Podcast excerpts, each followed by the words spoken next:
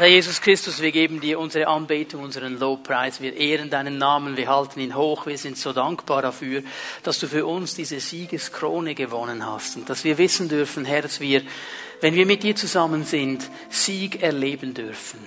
Weil du bist der Herr, der unsere Leben in neue Bahnen lenkt. Und ich danke dir, Herr, dass wenn wir jetzt miteinander dein Wort anschauen, Herr, dass du kommst mit deinem Heiligen Geist und uns das Wort öffnest. Herr, ich spüre in meinem Geist, dass du wirklich einiges freisetzen möchtest in unsere Mitte hinein, dass du uns helfen möchtest, in die Freiheit hineinzukommen, für die du am Kreuz gelitten hast, für die du dein Blut gegeben hast, für die du dein Leben gegeben hast, damit wir in Freiheit leben können. Und so danke ich dir, Geist Gottes, dass du unsere Herzen berührst, unsere Augen, Ohren, Herzen öffnest, zu sehen, zu verstehen und zu behalten, was dein Wort uns lehrt. Ich danke dir dafür. Amen. Amen. Bitte nehmt eure Plätze ein. Ich habe mich auf diesen Gottesdienst gefreut heute Morgen, vor allem aus zwei Gründen. Einige von euch, und das ist der erste Grund, haben mitbekommen, dass Barbara und ich für eine Studienreise in Israel waren. Das hat mit sich gebracht, dass wir die letzten beiden Gottesdienste und die letzten beiden Hauszellen verpasst haben. Und jetzt hatte ich doch ein bisschen lange Zeit nach meiner Familie mit euch zusammen wieder anzubeten, den Herrn zu preisen. Das ist eine gewaltige Sache und das freut mich immer wieder. Es war sehr interessant und sehr ähm, herausfordernd in Israel zu sein. Es ist immer wieder eine ganz interessante Sache, wenn man dann gewisse Dinge, die man in der Bibel liest, gewisse geografische Dinge auch äh, da ist und sie sieht, das ist immer sehr inspirierend, auch sehr interessant, dieses Land zu erleben, das ja ein sehr umstrittenes Land, ist einmal ein Mittelpunkt in der biblischen Prophetie, ganz stark. Dann aber auch, und das merken alle die, die die Medien ja verfolgen, ein sehr umkämpftes Land. Und da in Israel zu sein, auch mit den Menschen zu sprechen und etwas zu spüren von dieser Dynamik, von diesem Kampf, der da abgeht, das ist schon eine sehr interessante Sache. Äh, wir haben schon seit einiger Zeit darüber nachgedacht, ob wir als Pfimi Bern einmal eine Gruppenreise nach Israel anbieten möchten. Und äh, das war einer der Gründe, wieso ich auch da war. Und wir werden, so wie das aussieht, dann im nächsten Frühjahr 2015 so etwas anbieten. Also für alle die, die dann gerne mal mitkommen möchten, wir werden euch genug früh informieren. Und das wird sicher eine ganz starke Zeit sein. Und das Zweite, was mich sehr gefreut hat, ist ganz einfach die Predigtserie, die wir heute Morgen beginnen die ist sehr herausfordernd, die ist sehr spannend und ich glaube wirklich, dass der Herr einiges umsetzen möchte in unserem Leben in den nächsten Wochen. Und ich denke, es ist ganz wichtig, dass wir auch verstehen, was hier an einer geistlichen Dynamik oder auf der geistlichen Seite auch abgehen wird. Ich sage das mal so ein bisschen auch als Vorbemerkung. Satan wird alles versuchen, was er kann, dich daran zu hindern zu kommen in den nächsten Sonntagen, hat das heute vielleicht schon versucht. Und er wird alles versuchen, was er kann, dich daran zu hindern, das Wort Gottes zu hören. Denn interessanterweise sagen die Sprüche in Sprüche 6, Vers 31, wenn ein Dieb ertappt wird, wenn er erkannt wird, dann muss er zurückerstatten, was er gestohlen hat.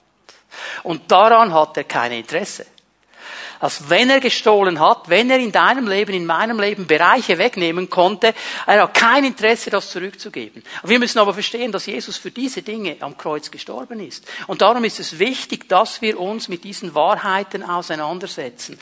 Ich möchte ähm, zwei Dinge hier betonen, die sind mir ganz, ganz wichtig. Und ich bitte euch hier, bitte versteht mein Herz. Bitte versteht mein Herz. Die Wichtigkeit dieses Themas bringt es mit sich, dass ich klar und deutlich die Wahrheit des Wortes Gottes aussprechen werde, heute und auch in den nächsten Sonntagen. Klar und deutlich und ohne Abstriche. Das hat nicht das Ziel, jetzt irgendjemanden bloßzustellen, irgendjemanden komisch hinzustellen, zu verdammen, ein schlechtes Gewissen zu geben und so weiter. Überhaupt gar nicht.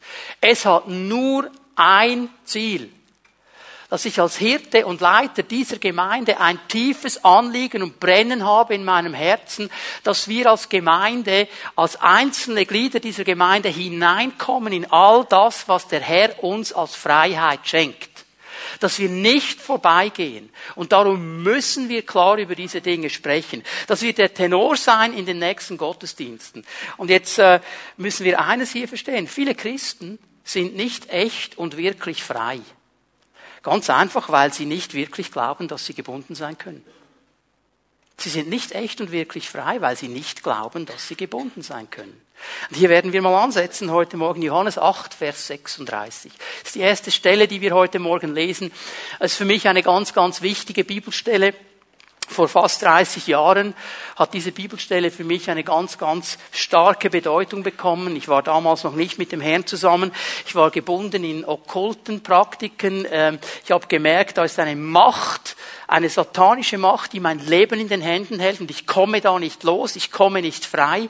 Und da waren Christen um mich herum und die haben mir versucht zu erklären, wie ich da rauskam kommen könnte. Und ich habe nichts verstanden. Die ganze Nacht haben wir diskutiert. Ich habe nichts verstanden. Und dann irgendwo zwischen drei und vier Uhr in der Nacht sagt der liebe Bruder diese Bibelstelle, Johannes 8, Vers 36. Wenn euch der Sohn frei macht, dann seid ihr richtig frei. Und in diesem Moment war wie der Himmel offen. Und ich habe diese Sache verstanden, nur diese Sache. Und Jesus hat mich frei gemacht, sofort. Sofort, total frei. Nur wenn der Sohn euch frei macht, seid ihr echt frei. Nun müssen wir aber hier einiges verstehen. Das ist so der Abschluss einer Diskussion oder einer Argumentation. Haben wir bewusst zuerst den letzten Teil gelesen. Wenn wir jetzt ein bisschen nach oben gehen zu Johannes 8, Vers 31, wir sehen, wie Jesus diese Diskussion beginnt.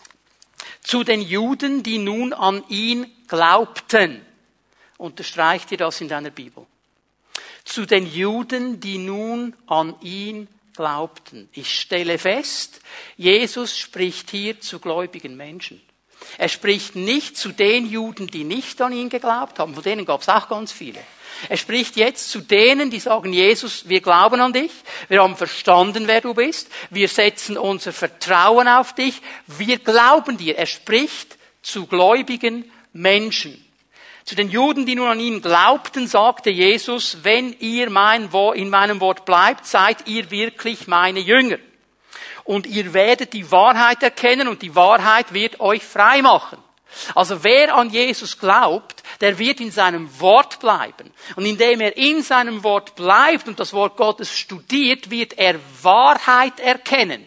Und die Wahrheit, die er erkennt, wird ihn frei machen.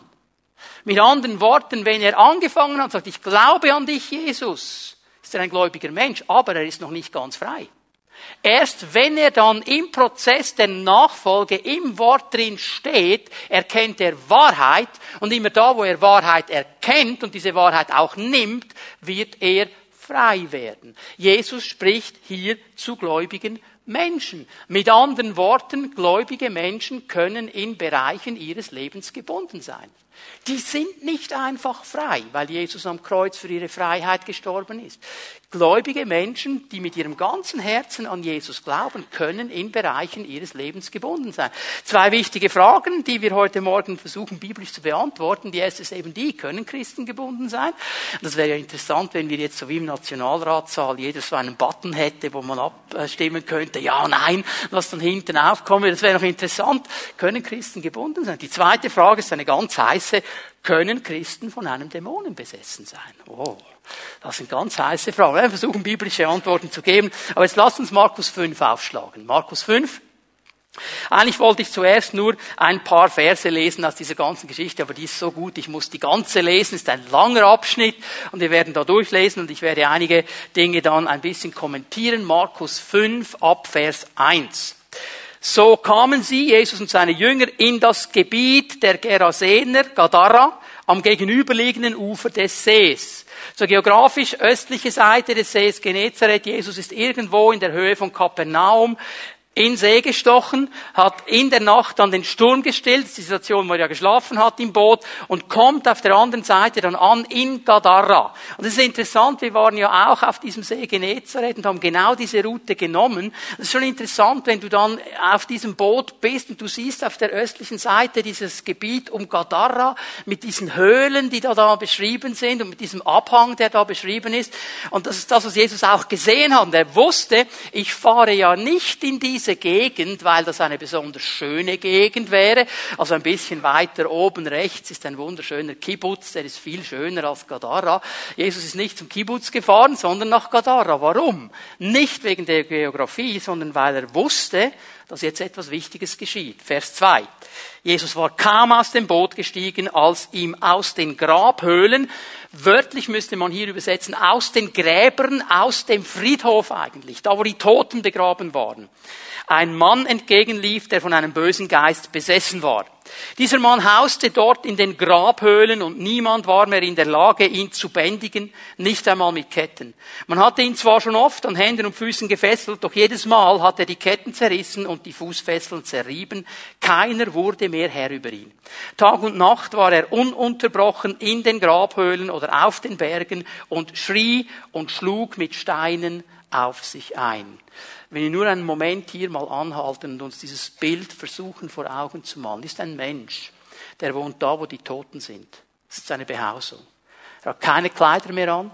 Er hat eine solche übernatürliche Kraft, dass man ihn nicht binden konnte. Man hat das versucht. Er hat jede Kette zerrissen. Man konnte ihn nicht festhalten. Und er schreit Tag und Nacht und schlägt sich mit Steinen. Was wir hier sehen, ist mal ganz grundsätzlich das Programm des Teufels.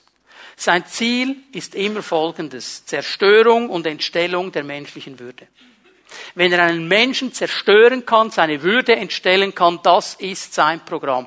Wir müssen verstehen, wir sind im Bilde Gottes geschaffen. Das ist unsere Schöpfungsidentität. Wir sind die Krone der Schöpfung. Gott hat uns geschaffen mit einer Würde und der Feind versucht alles, was er kann, diese Würde wegzunehmen, zu zerstören und zu entstellen. Ist immer sein Programm. Wenn er könnte, würde er uns alle umbringen. Sofort. Er ist ein Mörder von Anfang an. Und ich denke, was läuft auch in unserer Gesellschaft tragisch genug, die ganzen Abtreibungen, das ist nichts anderes als sein Programm.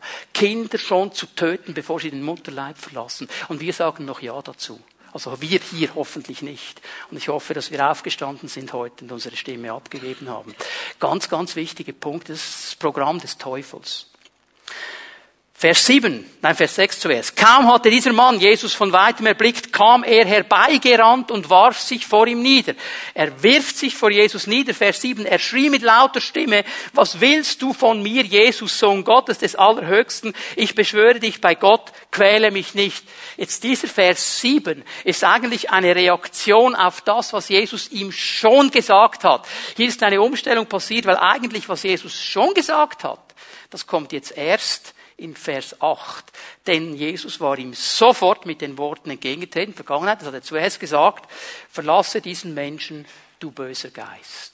Er hat sofort verstanden, um was es hier geht. Er hat sofort seine Autorität genommen und hat sofort konfrontiert. Und es ist interessant, dass dieser Dämon da aus ihm spricht und sagt, ich weiß, wer du bist, du bist der Sohn des Allerhöchsten, ich beschwöre dich, quäle mich nicht, du hast Autorität über mich. Das ist klar, die Sache ist da ganz klar. Jakobus sagt an einer interessanten Stelle, ähm, ja, du fürchtest dich vor Gott, das ist gut so, der Teufel fürchtet sich auch. Der weiß genau, dass es Gott gibt. Und Jesus kommt hier mit dieser Autorität. Und jetzt geschieht etwas ganz Interessantes. Äh, Vers 9. Nun fragt ihn Jesus, wie heißt du?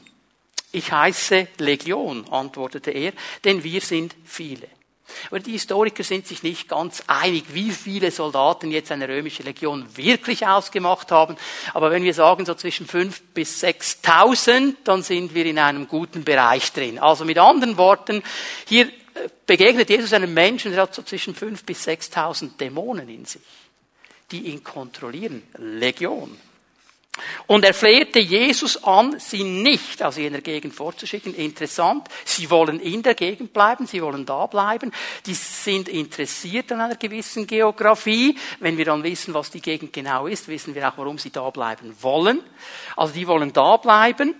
Nicht weit von dort weidete am Berghang eine große Herde Schweine. Lass uns doch in die Schweine fahren, baten die Dämonen. Jesus erlaubte es ihnen und die bösen Geister verließen den Mann und fuhren in die Schweine. Da stürzte sich die ganze Herde, etwa 2000 Tiere, den Abhang hinunter in den See und ertrank. Jesus sagt, okay, da geht's durch. Die Dämonen raus in die Schweine rein und alle Schweine im Schweinsgalopp sofort den Abhang runter in den See Genezareth rein, alle ersoffen. Das ist das Programm des Teufels. Leben zerstören. Ich meine, der Herr hat ja auch die Schweine geschaffen. Leben zerstören. Kaputt machen, was Gott gemacht hat. Sofort. Die Schweinehirten liefen davon und berichteten alles in der Stadt und in den Dörfern. Die Leute machten sich auf den Weg, um mit eigenen Augen zu sehen, was geschehen war. Als sie zu Jesus kamen, sahen sie den Besessenen bei ihm. Der Mann, in dem die Legion Dämonen gewesen war, saß jetzt da, bekleidet und bei klarem Verstand. Nun, lass uns daran denken, die, die Leute, die jetzt hier kamen, die kannten diesen dämonisierten Mann. Die haben ja versucht, ihn zu binden. Die haben ja versucht, ihm Ketten anzulegen. Die wussten ja, man kann nichts machen. Das ist eine, ein hoffnungsloser Fall. Und jetzt kommen sie und sie sehen, wie dieser Mann bei Jesus sitzt. Angezogen und bei klarem Verstand. Völlige Wiederherstellung durch Jesus. Und wir würden ja denken, ja, die sagen jetzt, boah, Jesus, du musst bei uns bleiben. Bleib hier. Lehre uns, mach ein Seminar zeig uns, wie wir das machen können mit der Autorität. Kannst du vergessen, die hatten Angst. Die hatten Angst. Die merkten, hier geht es um eine Dimension, die können wir nicht einordnen. Die hatten Angst. Und sie haben Jesus fortgeschickt. Sie hatten ihn fortgeschickt. Sie wollten nicht, dass er da blieb. Und dieser Mann, der wollte dann mit Jesus kommen und wollte mit Jesus zusammen sein, das können wir hingegen sehr gut verstehen. Und Jesus sagt ihm etwas sehr Interessantes, sagt, geht nach Hause zu deinen Angehörigen und berichte ihnen, was der Herr für dich getan hat und wie er sich über dich erbarmt hat. Da ging der Mann, Vers 20, fort und begann im Zehn-Städte-Gebiet, in der Dekapolis, zehn Städte, ist ein Gebiet von zehn griechisch geprägten Städten am östlichen Ufer des Sees. War nicht jüdisch geprägt, sondern vom griechischen Denken geprägt. Gadara war einer dieser Städte. Geprägt vom griechischen Denken. Darum waren da die Schweine. Wenn in einem jüdischen Gebiet gibt es keine Schweinehirten und keine Schweineherden. Das gibt es nicht. Aber da bei den Griechen, da war das kein Problem. Das ist der Punkt hier. Es war so nicht dominiert vom jüdischen Denken, sondern vom griechischen Denken. Und er ging dahin und er verkündete, was Jesus für ihn getan hat. Und alle staunten. Einmal soweit das Wort Gottes und das ist eine starke Beschreibung des Dienstes von Jesus. Und wir sehen hier, das war eine normale Sache für ihn. Ich werde euch dann noch ein paar Bibelstellen dazugeben. Und ich möchte drei wichtige Punkte mal hervorheben aus dieser Geschichte. Und der erste Punkt ist ein ganz einfacher. Dämonen, unreine Geister sind eine Wirklichkeit. Das ist eine Realität. Die Bibel spricht klar darüber, es ist eine Realität, es gibt wirklich Dämonen. Und Jesus hat diesen echt dämonisierten Mann echt frei gemacht. Er ist ihm begegnet und er hat ihm die Freiheit geschenkt. Im Neuen Testament finden wir 68 Mal einen Hinweis auf Dämonisierung, dämonische Machenschaften, Dämonen. Und das fängt eigentlich erst im Neuen Testament an. Das Alte Testament hat nicht so viel zu sagen zu diesem Thema. Und der Zusammenhang ist ein ganz einfacher. Jesus war der Erste, der Autorität hatte über die dämonischen Mächte. Er war der Erste, der mit dieser Autorität kam und diesen Mächten wirklich entgegentreten konnte. Sie haben gesagt, wir wissen, wer du bist. Du bist der Sohn des allerhöchsten Gottes. Quäle uns nicht. Im Alten Testament gab es das so nicht. Ich erinnere euch ganz schnell an die Geschichte von Saul und David. Obwohl David gesalbt war, obwohl David König war, ein Mann nach dem Herzen Gottes, ein Lobpreiser, sagt uns die Bibel folgendes, immer dann, wenn dieser dämonische Einfluss, dieser dämonische Geist über Saul kam, fing David an, Lobpreis zu machen. Und es wurde besser. Es wurde besser. Es hat ihn nicht verlassen, es wurde einfach besser. Und manchmal habe ich den Eindruck, Christen heute leben im Alten Testament, die sind zufrieden, wenn es nur schon besser wird für eine Zeit. Ich bin nicht zufrieden mit nur besser. Völlige Freiheit. Völlige Freiheit. Wir müssen hier klar werden. Im Alten Testament gab es nicht, gab es das nicht. Jesus kam mit dieser Autorität. Und er zeigt uns das hier ganz stark. Ich möchte zwei Punkte kurz machen, werde dann im Laufe der Predigten auf die eine oder andere Sache noch zurückkommen, äh, die wir wissen müssen über die Dämonen. Das erste einmal, Dämonen sind gefallene Engel. Dämonen sind gefallene Engel. Offenbarung 12 gebe euch hier zwei Bibelstellen. Zuerst mal Vers 9, Offenbarung 12, Vers 9.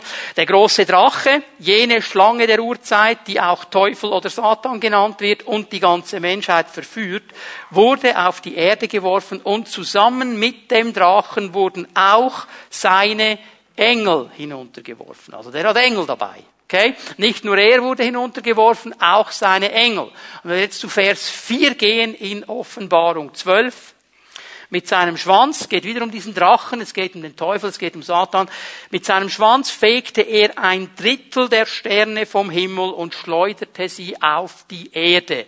Theologie geht davon aus, dass diese Sterne ein Bild sind auf die Engel, die eigentlich vor dem Thron Gottes sind.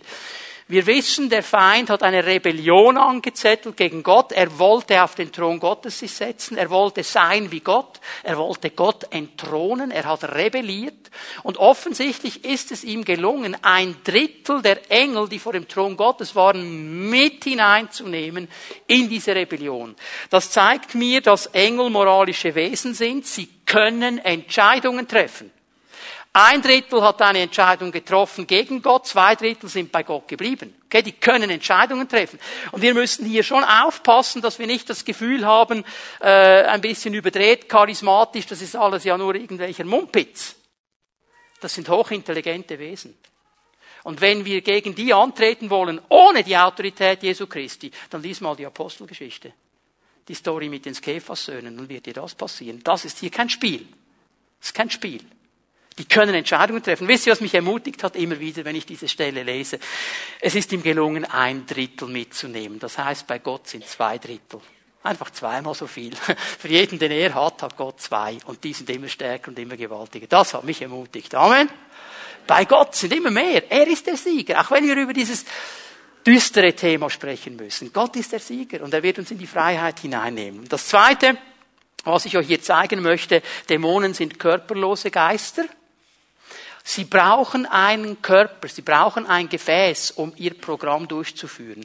Markus 5, Vers 10 haben wir gesehen, sie wollen nicht einfach irgendwo sein, sie wollen in ein Gefäß sein und wenn es ein Schwein ist. Aber sie wollen irgendwo rein. Sie sind körperlos. Ich gebe euch hier eine zweite Stelle, Lukas 11, Vers 24. Ich werde dann am nächsten Sonntag ein bisschen mehr über diese Stelle hier sagen. Hier nur einmal so viel. Wenn ein böser Geist, sagt Jesus, einen Menschen verlassen hat, zieht er durch öde Gegenden, sucht einen Ruheplatz, findet aber keinen. Dann sagt er sich, ich will wieder in mein Haus gehen, das ich verlassen habe. Also das sind eigentlich Hausbesetzer. Die möchten Raum einnehmen, der ihnen eigentlich gar nicht gehört. Und wenn sie rausgeworfen werden, ich meine, es ist ja nur schon falsch, wenn er sagt, dass ich verlassen habe, der würde das nie selber verlassen, der wurde rausgekickt. Aber er will dann wieder rein. Der will dann wieder rein. Sie brauchen einen Körper, um ihr Programm durchzuziehen. Okay? Und wenn wir Gottes Wort ernst nehmen, dann müssen wir auch ernst nehmen, was es über die Dämonen sagt und über Gebundenheit sagt. Dann können wir nicht einfach nur die Schocki-Verse nehmen die, die uns gefallen, dann müssen wir das ganze Wort nehmen. Die Bibel ist hier radikal klar. Ich gebe euch jetzt ganz schnell eine Fülle von Bibelstellen im Neuen Testament. Kannst dir einfach die Stelle aufschreiben und zu Hause dann nachlesen. Ich möchte zeigen, nur aus den Evangelien, was das für ein Thema war für den Herrn. Matthäus 8, Vers 16. Als es Abend geworden war, brachte man viele Besessene zu Jesus, er trieb die Geister durch sein Wort aus und heilte alle Kranken. Austreiben von Dämonen war für Jesus Teil seines Dienstes. Matthäus 9, Vers 32 und 33.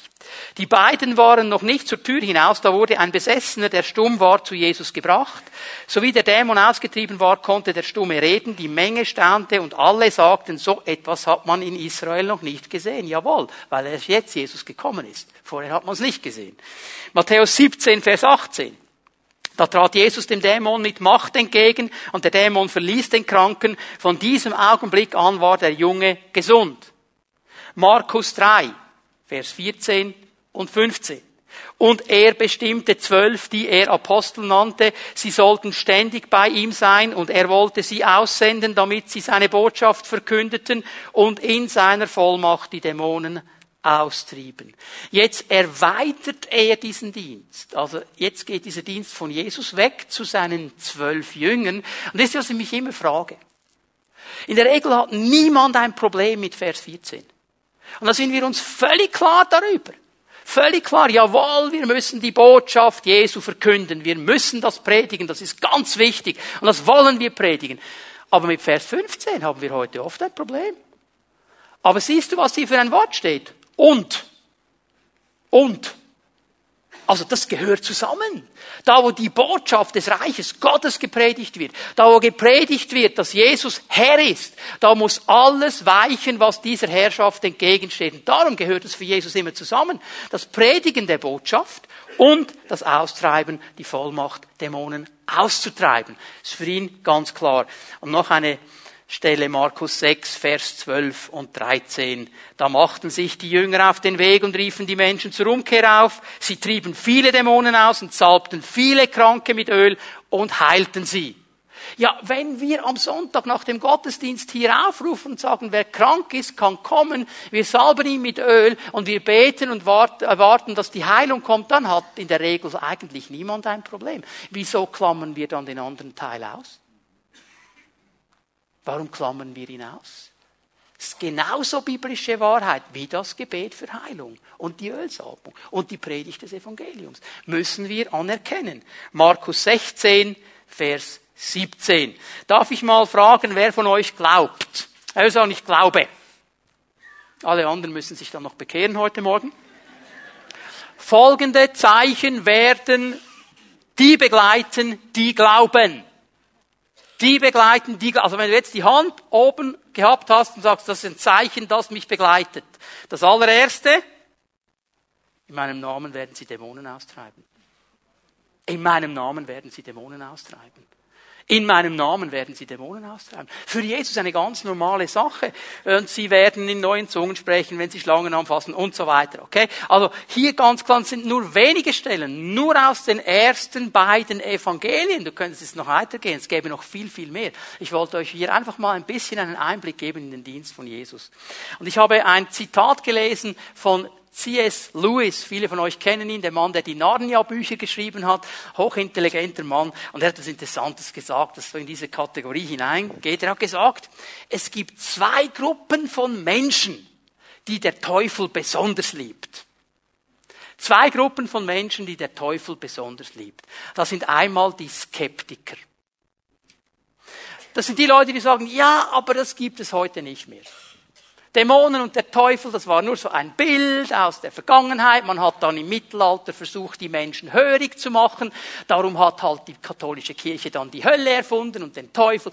Das gibt es heute überhaupt nicht mehr. Wir sind ja aufgeklärte Gesellschaft. Wir können das alles logisch, wissenschaftlich wunderbar erklären. Das gibt es alles nicht mehr. Das sind auch die Leute, die hier sitzen heute Morgen und sagen, wieso muss der über so etwas predigen? Das ist doch heute vorbei. C.S. Lewis sagt, der Teufel liebt solche Menschen.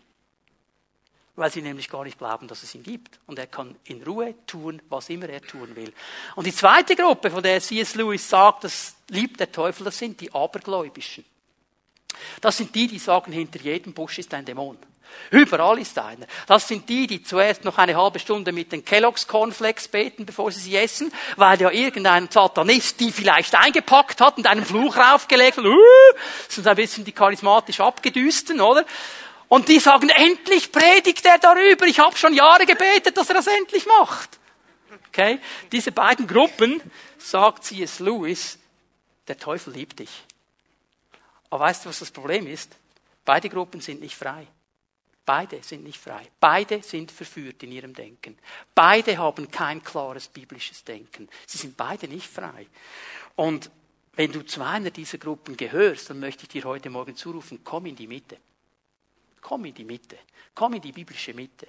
Alles, was die Bibel lehrt, ist sehr ausgeglichen und balanciert. Und auf keiner dieser beiden Pole kannst du wirklich bestehen. Jesus macht frei. Er macht frei. Und du wirst nicht frei werden, wenn du nicht weißt, dass du gefangen bist. Dann siehst du gar keinen Sinn, Freiheit zu suchen. Du findest ja, du bist frei. Aber wenn du verstehst, du bist gefangen, dann musst du auch wissen, Jesus macht frei. Jack Hayford, Viele von euch kennen ihn, hat viele Bücher geschrieben, ist vor allem in den englischsprachigen Ländern sehr bekannt, hat viele Lieder auch geschrieben über Majestät, herrliche Majestät, ist ein Lied von ihm. Ein Mann jetzt in den 80er Jahren, glaube ich schon, sehr viel Erfahrung. Er hat etwas Interessantes gesagt. Er hat gesagt, du kannst das Fleisch nicht austreiben. Du kannst das Fleisch nicht austreiben. Aber du kannst auch keinen Dämonen jüngen. Also du kannst das Fleisch nicht austreiben, du kannst auch keinen Dämonen jüngen. Was er damit sagt, sind genau diese beiden Bereiche. Er sagt, es braucht Jüngerschaft und Befreiung. Es braucht den Moment, wo du frei wirst, weil du verstanden hast, ich bin gebunden. Aber dann braucht es den Prozess der Jüngerschaft, um mit dem Fleisch richtig umzugehen. Und ich werde in diesen Predigten jetzt im, im ersten äh, Bereich mal sehr stark auf die Befreiung eingehen. Das mit der Jüngerschaft, das packen wir dann irgendwann in diesem Jahr auch noch. Aber jetzt in diesen nächsten Predigten geht es mir vor allem mal um den Moment der Befreiung, wie du überhaupt mal richtig frei wirst und nachher von da weitergehen kannst. Die Frage ist einfach jetzt, wie reagiere ich auf diese Botschaft? Was mache ich jetzt damit? Bin ich Skeptiker? Bin ich abergläubisch? Was mache ich damit? Komm in die Mitte. Komm in die Mitte. Wenn du in die Mitte kommst, dann musst du eine zweite Sache, das ist mein zweiter Punkt heute Morgen, verstehen. Dämonen können wirklich Menschen beeinflussen. Dämonen können Menschen beeinflussen. Ich gebe euch ein Wort von Jesus. Johannes 10 schlagen wir auf miteinander. Die Bibelkenner, die kennen dieses Kapitel. Das ist das Kapitel des guten Hirten. Und hier sagt Jesus etwas ganz, ganz Wichtiges, schon mal im Vers 1. Johannes 10, Vers 1. Ich sage euch, wer nicht durch die Tür in den Schafstall hineingeht, sondern auf einem anderen Weg eindringt, der ist ein Dieb und ein Räuber. Also streich mal in deiner Bibel Dieb und Räuber. Die beiden Punkte. Dann gehen wir zu Vers 10.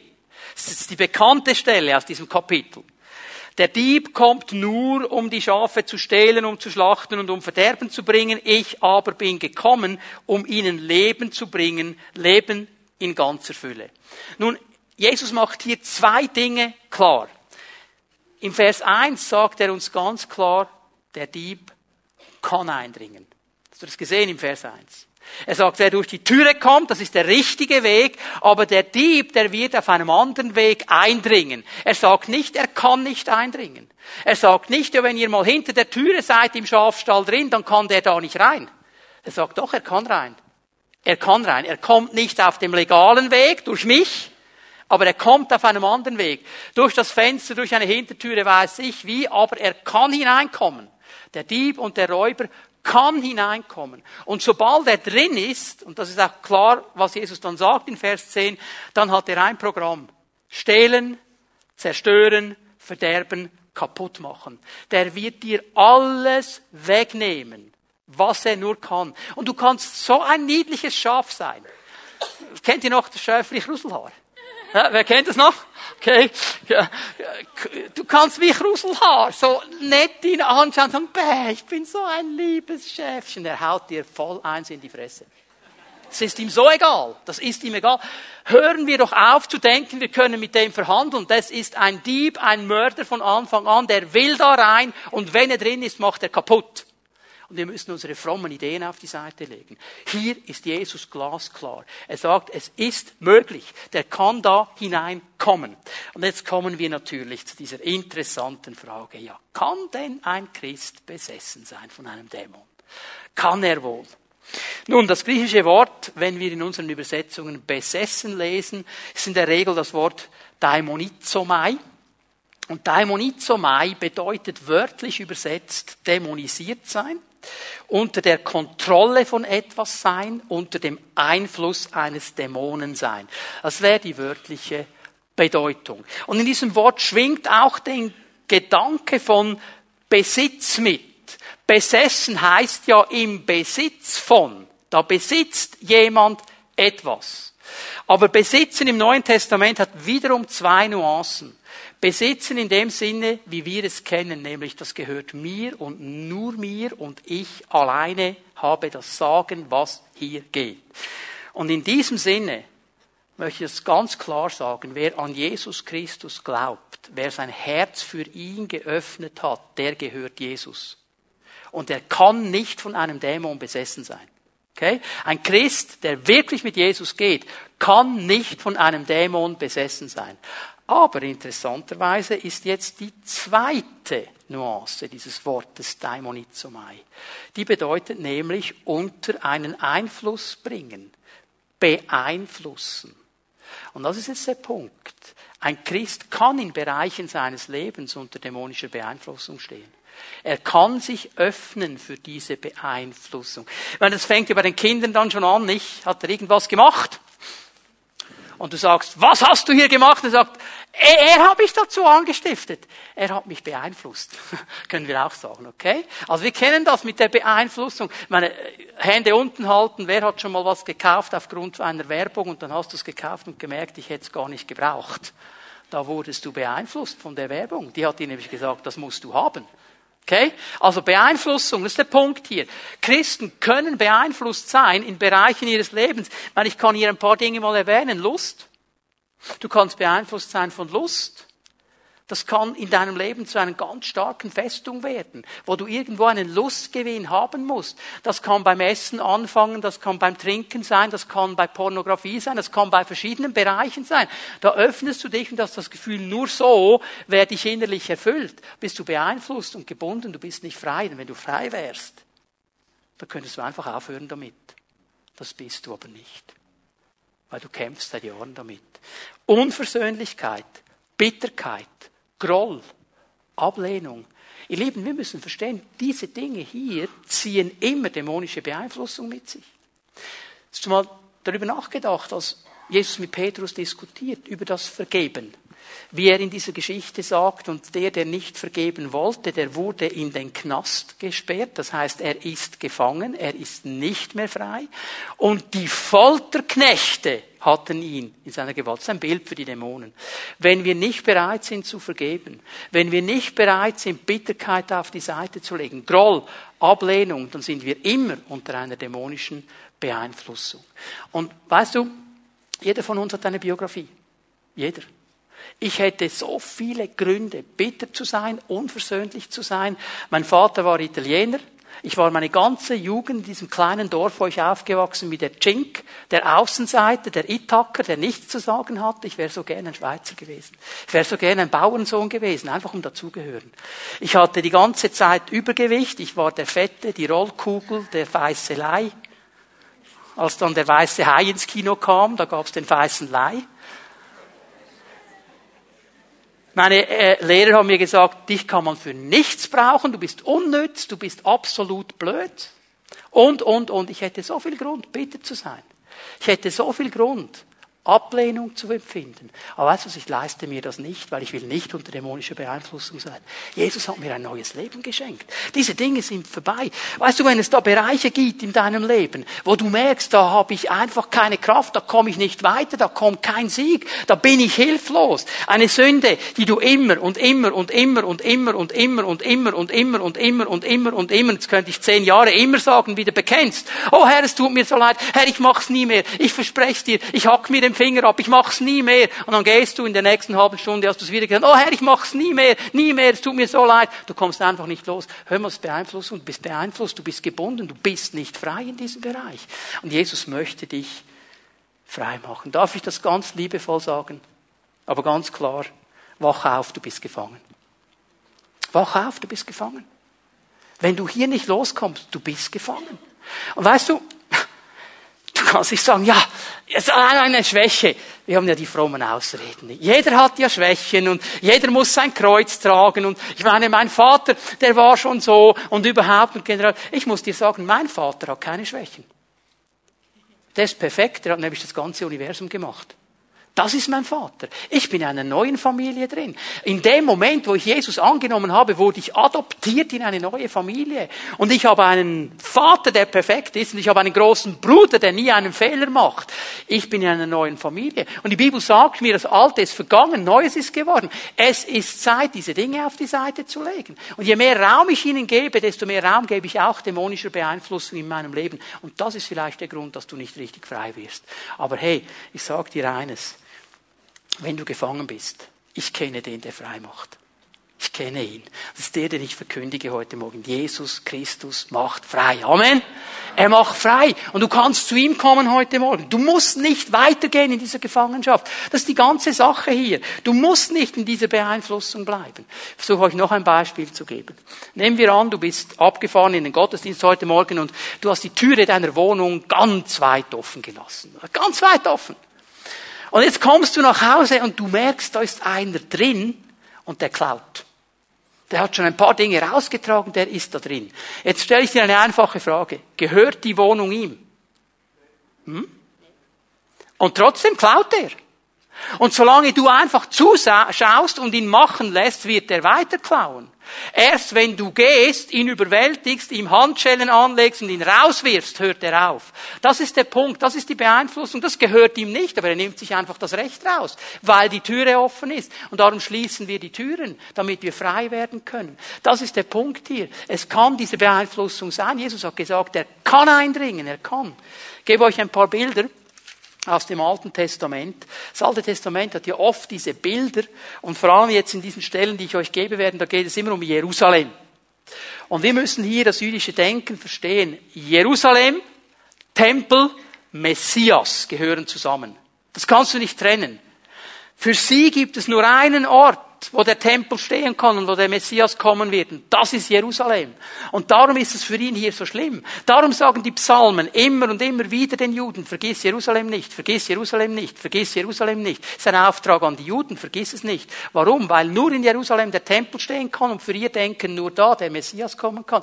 Nur über den Tempel, das ist ihr Denken, können sie mit Gott versöhnt werden. Verstehen wir? Darum ist das hier so wichtig. Und darum, wenn wir jetzt die Klagelieder aufschlagen, verstehen wir Jeremia. Klagelieder 1, Vers 10. Der Feind hat seine Hand nach allen ihren Kostbarkeiten ausgestreckt. Es geht um Jerusalem. Ja, sie hat sehen müssen, wie Heiden in ihr Heiligtum eindrangen, von welchen du doch geboten hattest, dass sie nicht in deine Gemeinde kommen sollten. Die kamen aber trotzdem rein. Eigentlich hätten sie nicht rein, Gott wollte nicht, dass sie da reinkommen, offensichtlich. Sie waren aber trotzdem da drin. Ich habe im Israel Museum diesen Stein gesehen.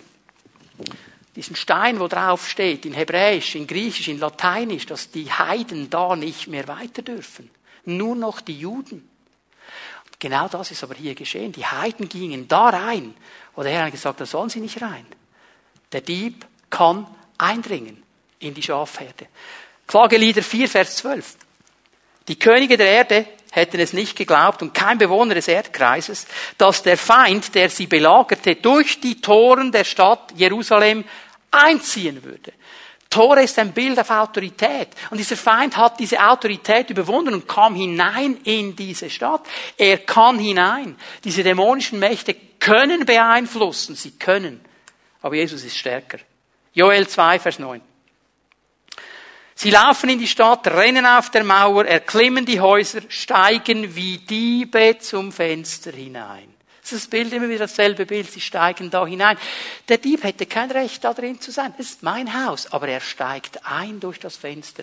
Und wenn ich nicht reagiere, wenn ich es nicht stoppe, dann wird er stehlen, verderben, zerstören, kaputt machen. Das ist seine Natur. Das wird er immer machen. Das wird er immer machen. Ich gebe euch noch eine Illustration. Stellt euch mal vor, ein wiedergeborener, geisterfüllter Christ. Er trinkt zu viel Alkohol. Das geschieht ja bei uns nie. Oder er nimmt irgendwo eine Substanz, Drogen, äh, zu viel Tabletten, weiß ich was. Dann steht er unter dem Einfluss dieser Substanz. Diese Substanz besitzt ihn nicht.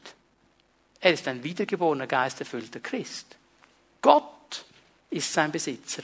Aber er steht unter dem Einfluss dieser Substanz. Und auch ein geisterfüllter Christ, der zu viel Alkohol drin hat, der wird in seinem Charakter Dinge zeigen, die er sonst nie zeigen würde.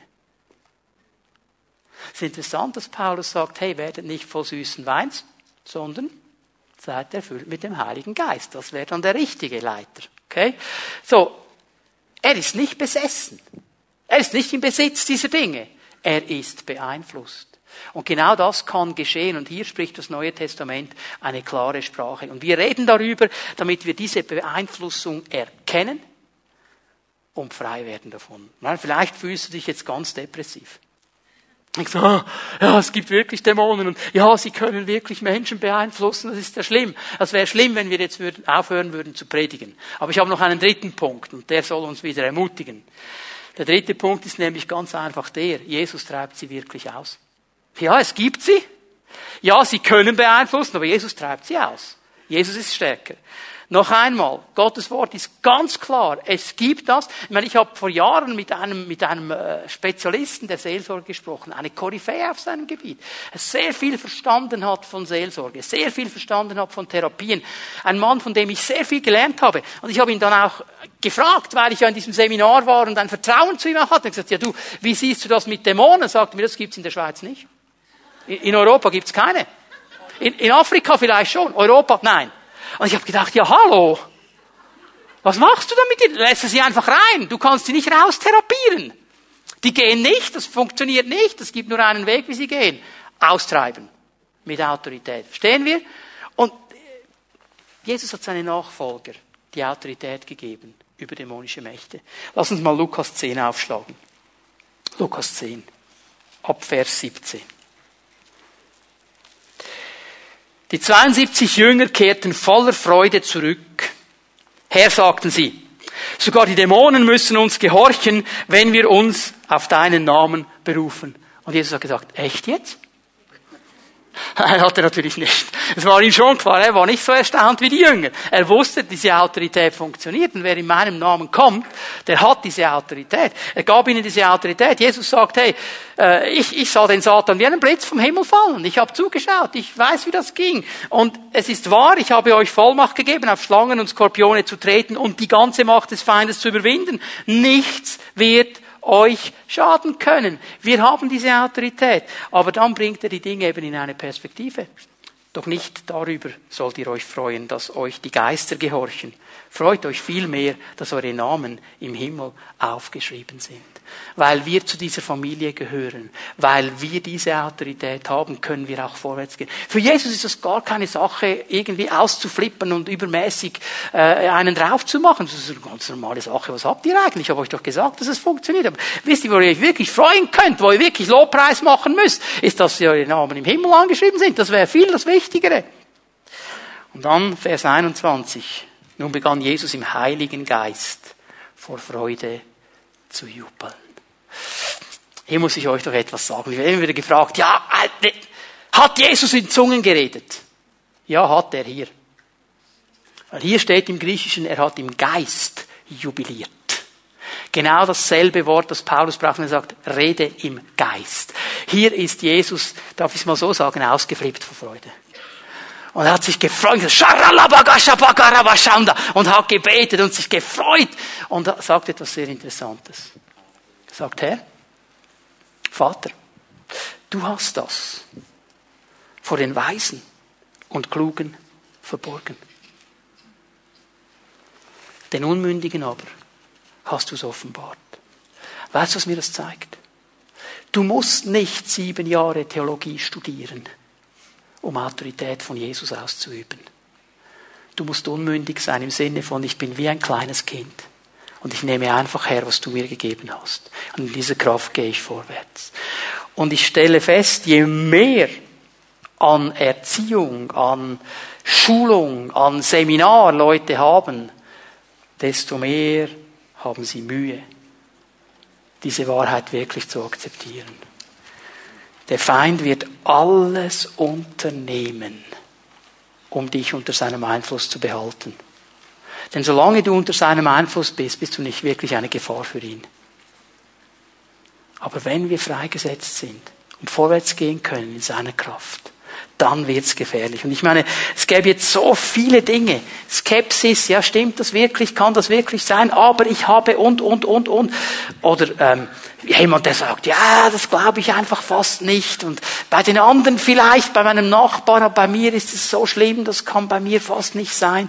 Vielleicht dann ist es eine Spezialität des Teufels. Denkst, oh, also wenn ich jetzt wirklich ehrlich werden würde und das zugeben würde, was würden die Menschen denken um mich herum?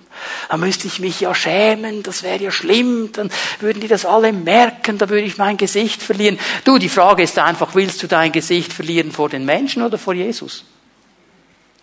Also lieber vor den Menschen. Vor Jesus möchte ich es nicht verlieren. Was er hat, das will ich alles haben. Und weißt du, lass uns nochmal schnell zu Markus 5 gehen. Markus 5, Vers 6. Der Gardarener mit einer Legion von Dämonen. Kaum hatte dieser Mann Jesus von weitem erblickt, kam er herbeigerannt und warf sich vor ihm auf die Knie. Dieses Wort, er warf sich vor ihm auf die Knie, proskyneo, heißt eigentlich niederfallen und anbeten. Dieser Mann, obwohl er eine Ladung von Dämonen hatte, konnte nicht zurückgehalten werden, zu Jesus zu rennen und ihn anzubeten.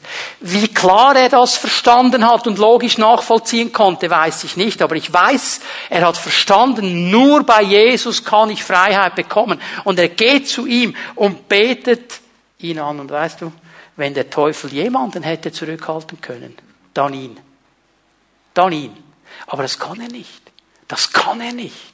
Er kann es nicht. Wenn ich mich entscheide, zu nehmen, was Jesus für mich hat, dann kann er mich nicht zurückhalten. Er kann mir nicht einfach einen Knoten in die Zunge machen oder die Stimmbänder rausoperieren oder weiß ich was. Geht nicht. Geht nicht. Wenn er könnte, würde er. Er würde er würgen und zurückhalten. Aber wenn wir uns entscheiden und sagen, Herr Jesus, ich komme zu dir. Bei dir ist Freiheit. Ich bete dich an. Ich nehme, was du hast. Ich will nicht länger diese Einflüsse. Ich will frei sein, um dir zu dienen, dich anzubeten. Er kann uns nicht zurückhalten. Wenn du Unfreiheit hast in deinem Leben, wenn du merkst, das sind Bereiche, da bin ich beeinflusst, eine Schwäche, eine Sünde, wo du nicht loskommst, dann bist du auf diesem Gebiet gefangen. Du bist gefangen. Das ist die Wahrheit des Wortes Gottes. Du bist unter dem Einfluss einer dämonischen Macht, aber hör mal, Jesus kann dich befreien. Er kann dich befreien. Und das ist das Wichtige. Ich möchte euch bitten, dass wir aufstehen miteinander. Die Lobpreiser werden sich langsam bereit machen, werden noch einmal miteinander in die Anbetung gehen. Also ich glaube, wir alle, wir alle haben Gebiete, in denen wir beeinflusst sind. Wir wollen heute Morgen Menschen dienen. Wir wollen ihnen dienen, so wie wir das immer machen. Der Gardarener rannte zu Jesus und er fiel auf sein Angesicht und betete Jesus an. Und wir werden jetzt den Raum öffnen zur Anbetung und zum Lobpreis. Und es sind zwei Dinge, die wir tun werden heute Morgen. Ich möchte bitten, dass sobald Matthias mit seinem Team anfängt, den Herrn anzubeten, dass Zellenleiter und Zellenleiterinnen sich bereit machen, hier vorne aufstellen, dass ihr euch bereit macht, den Menschen zu dienen. Und dann darfst du kommen, wenn du weißt, da ist ein Bereich in meinem Leben, da bin ich gebunden, da bin ich unter einem Einfluss, den ich eigentlich nicht haben will. Und du weißt, ich muss das bekennen, ich muss das mit jemandem klar machen, um frei zu werden. Dann darfst du kommen, du darfst zu einem dieser Leiter gehen. Die werden hier stehen. Die kommen nicht auf dich zu heute Morgen mal. Du kommst auf sie zu, wenn du das willst. Warum? Weil vielleicht willst du einfach nach vorne kommen, vor Jesus niederfallen und ihn anbeten. Dann darfst du das. Aber mach es. Aber mach es. Der Raum ist offen. Dieser Gardarener, er kam und er hat Jesus angebetet. Und Jesus ist hier heute Morgen. Er hat im ersten Gottesdienst Menschen berührt und freigesetzt. Er wird es jetzt wieder tun. Hör mal, es ist nicht die Zeit für falsche Scham jetzt. Es ist nicht für Zeit für irgendwelche komischen Erklärungen. Es ist Zeit für Wahrheit und Klarheit und für die Kraft von Gott. Bitte lasst uns miteinander Jesus anbeten. Zellenleiter, kommt gleich nach vorne, macht euch bereit. Und dann dürft ihr kommen. Was immer dir der Herr ins Herz legt, das tu einfach heute Morgen.